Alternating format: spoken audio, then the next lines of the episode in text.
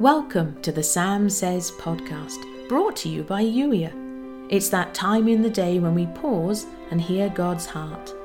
When you're ready to explore who God created you to be and take action on the things He's niggling you about, come and join the Blue House, youier.com forward slash join. Until then, here's today's Holy Spirit Love Note. It's time to stop putting so much pressure on yourself. Life is not about your performance.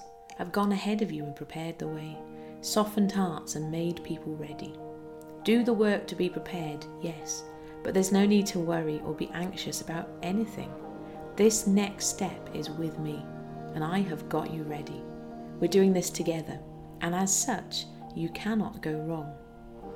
There are challenges in the days ahead, and as you face these head on, I need you to remember this moment. Remember that you really are here for such a time as this, even as you face the challenges. And you're never facing them alone. The more you lean on me, allow us to explore and deal with each challenge together, the more I will move in your life. What if every apparent setback was merely a setup for an amazing story? Your areas of overcoming bring victory to others it really is never just about you. I'm much more creative and able than that. You simply need to embrace all of it with me.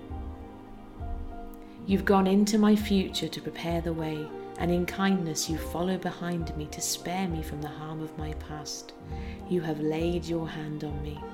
Psalm 139, verse 5. And today's journal prompt If it's not about performance, what does doing the work to be prepared look like. You've been listening to the Sam Says podcast, brought to you by Youier. Youier is here to help you step into God's best for you, to embrace who you were created to be, to take action on the things that are important, and to have a great time doing it. If you're ready to be Youier, come and join the Blue House today.